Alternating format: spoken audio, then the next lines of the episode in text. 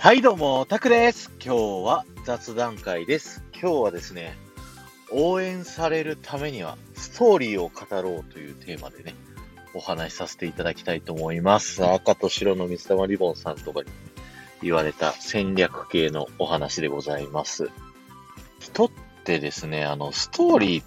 だったらすごく頭に残りやすいんですよね。だから桃太郎の話とか浦島太郎の話って皆さんももう忘れたことないと思うぐらい語られてるじゃないですか。だからストーリーっていうのがね、何でも大事なんですよ。自己紹介するときもそうですし、営業するときもねそうですし、はたまたこのスタンド FM をね話すときもストーリーが大事なんですよね。なんであなたはこのスタンド FM を始めたのか、そのスタンド FM を始めてどうしていきたいのか、目的っていうのをね、皆さんの本心で語っていただくと、聞いてる人はね、その皆さんのストーリーに共感感動した時にですね、皆さんのファンになって皆さんを応援するようになるんですね。僕の場合を喋らせていただくとですね、僕はですね、ラジオ局の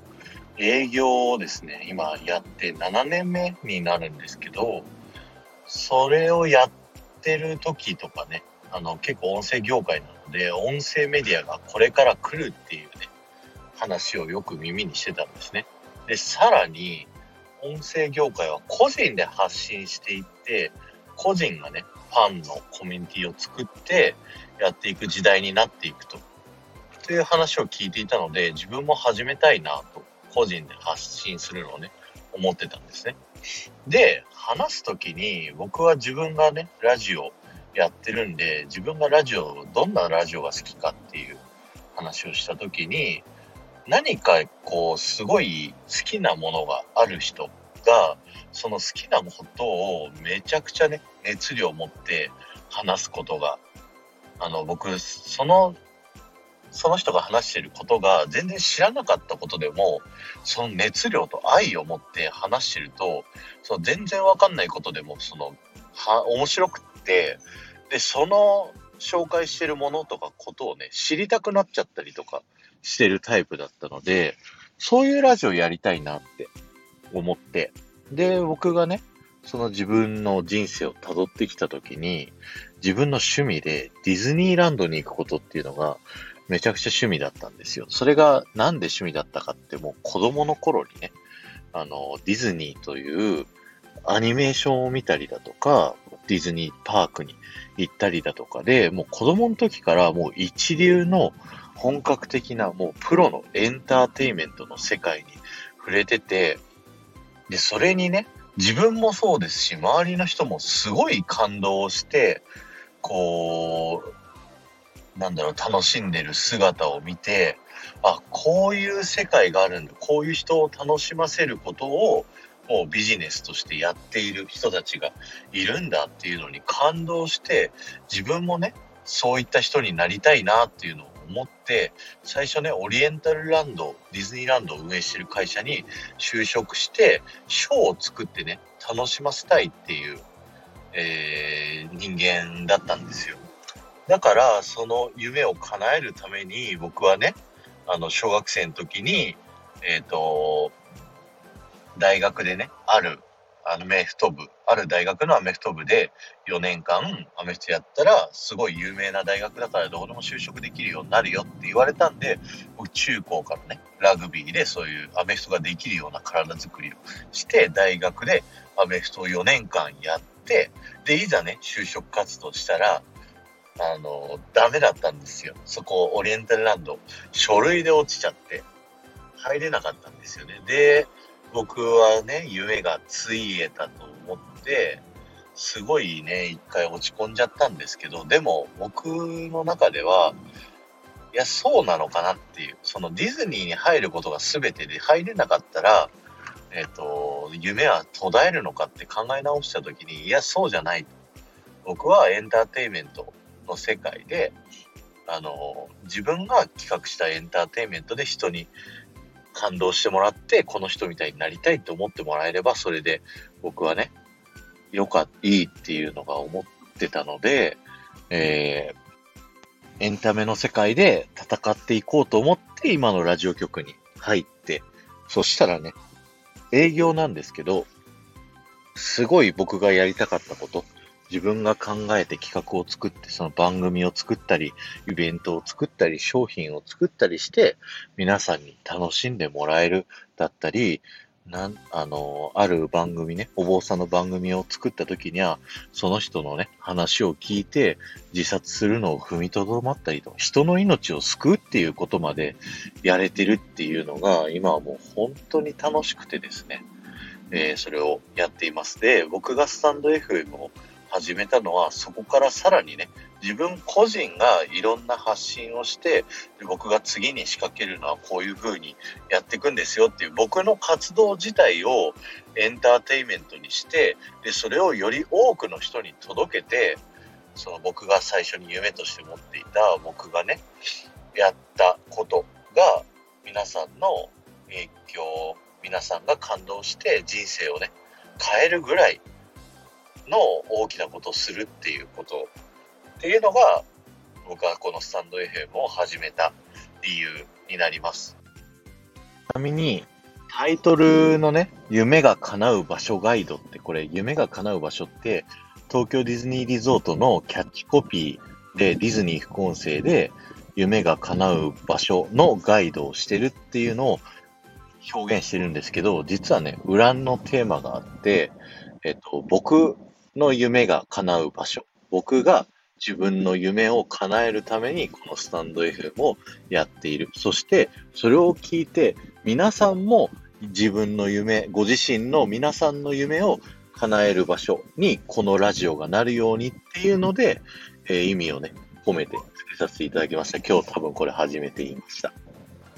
なのでこれからね、スタンド FM で僕ノートとかで、有料級の配信とかをしたりしようと思ってるんですけど、そこで集めたお金っていうのはエンターテインメントに使うつもりなんです。だからこの夢が叶う場所ガイドでディズニーの副音声的なことで言うと、例えば海外ディズニーとかに行くための資金に充てるだとか、それ以外のね、エンターテインメント、僕がいろんな舞台とかを見に行くときに、こちらで、皆さんからいただいたお金を使わせていただくつもりなので、僕のね、ご飯代とかには消えていくことはないので、そういう気持ちにね、共感してくださった皆さん、僕をね、ちょっと応援してもいいなって思ってくださる皆様はね、今日、明日には、第1弾のちょっと有料ノートで、この、スタイフ攻略、今の話、ストーリーをね、語るっていう話に、さらにプラスアルファでもっとね、深い話をさせていただこうと思いますので、ぜひ、応援してくださると嬉しいです。というのが、僕のね、このスタンド FM を始めたきっかけ、ストーリーと目的、そしてこれからやっていきたいことになります。ちょっとね、これを聞いて皆さんが応援したくなるかどうかちょっとわかんないですけど、これが僕の本当に正直な本心の気持ちなので、ぜひこれからもね、皆さんラジオを聞いていただくとね、嬉しいなと思います。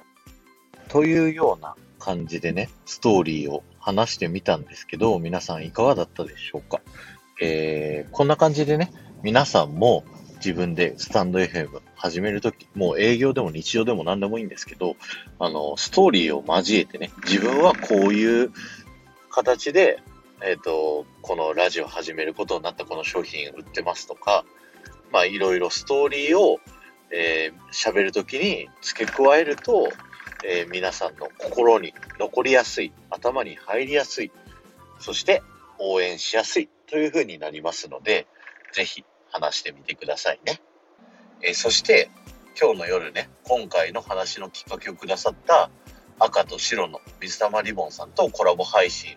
するということで、その僕がね、子供の頃にエンターテインメントで感動したっていう、そのディズニーが好きになったきっかけっていうのをもうちょっとね、深く話したいなと思いますので、ぜひ今日の夜9時、最初30分はね、赤と白の水溜りボンさんのチャンネルで、ディズニーを好きになったきっかけ、まだディズニーそんな好きじゃないよっていう方とか、好きだけどそこまで深くないよっていう方に、こういう楽しみ方があるんですよっていうお話をねさせていただきたいなと思いますので、ぜひ聞いていただければと思います。で、9時35分からは、水溜りボンさん、こっちのチャンネルで水溜りボンさんをゲストに呼んで、リボンさんのお話をお伺いしたいなと思いますので、ぜひ皆さん聞いてみてくださいね。今日は終わりです。ありがとうございました。4万再生を目指しています。この放送が面白いと思った方はぜひハッシュタグたくらじ雑談会を、タップしていただいて過去の雑談会聞いてみてください。スタイフ攻略的なねお話をさせていただいているので、これからスタンド FM で SPP 目指していきたい、収益化目指していきたい、人気の配信者になりたいという方はですね、ぜひ聞いていただけると、僕はこういう風に考えてやりましたっていうのを喋らせていただいているので、赤裸々にすごい参考にしていただければなと思います。僕の知識だけじゃなくてね、僕がラジオ局で勉強してパーソナリティの人に聞いたっていう知識だったり、自分が実体験して感じたことっていうのを喋らさせていただいているので、参考になるといいなと思いながら喋らさせていただきました。そして前回の配信から今回の配信まででコメントいただけた方のお名前をお呼びしたいと思います。キムルナさん、まどかさん、ゆうまさん、テトリスさん、まかさん、酒井亮太さん、赤と白の水玉リボンさん、ありがとうございました。いや、今日のスタイフ戦略の話はどうでしたでしょうか。ちょっとね、ドキドキしながら、皆さんの反応、コメントをいただけると嬉しいなと思っております。ではまた。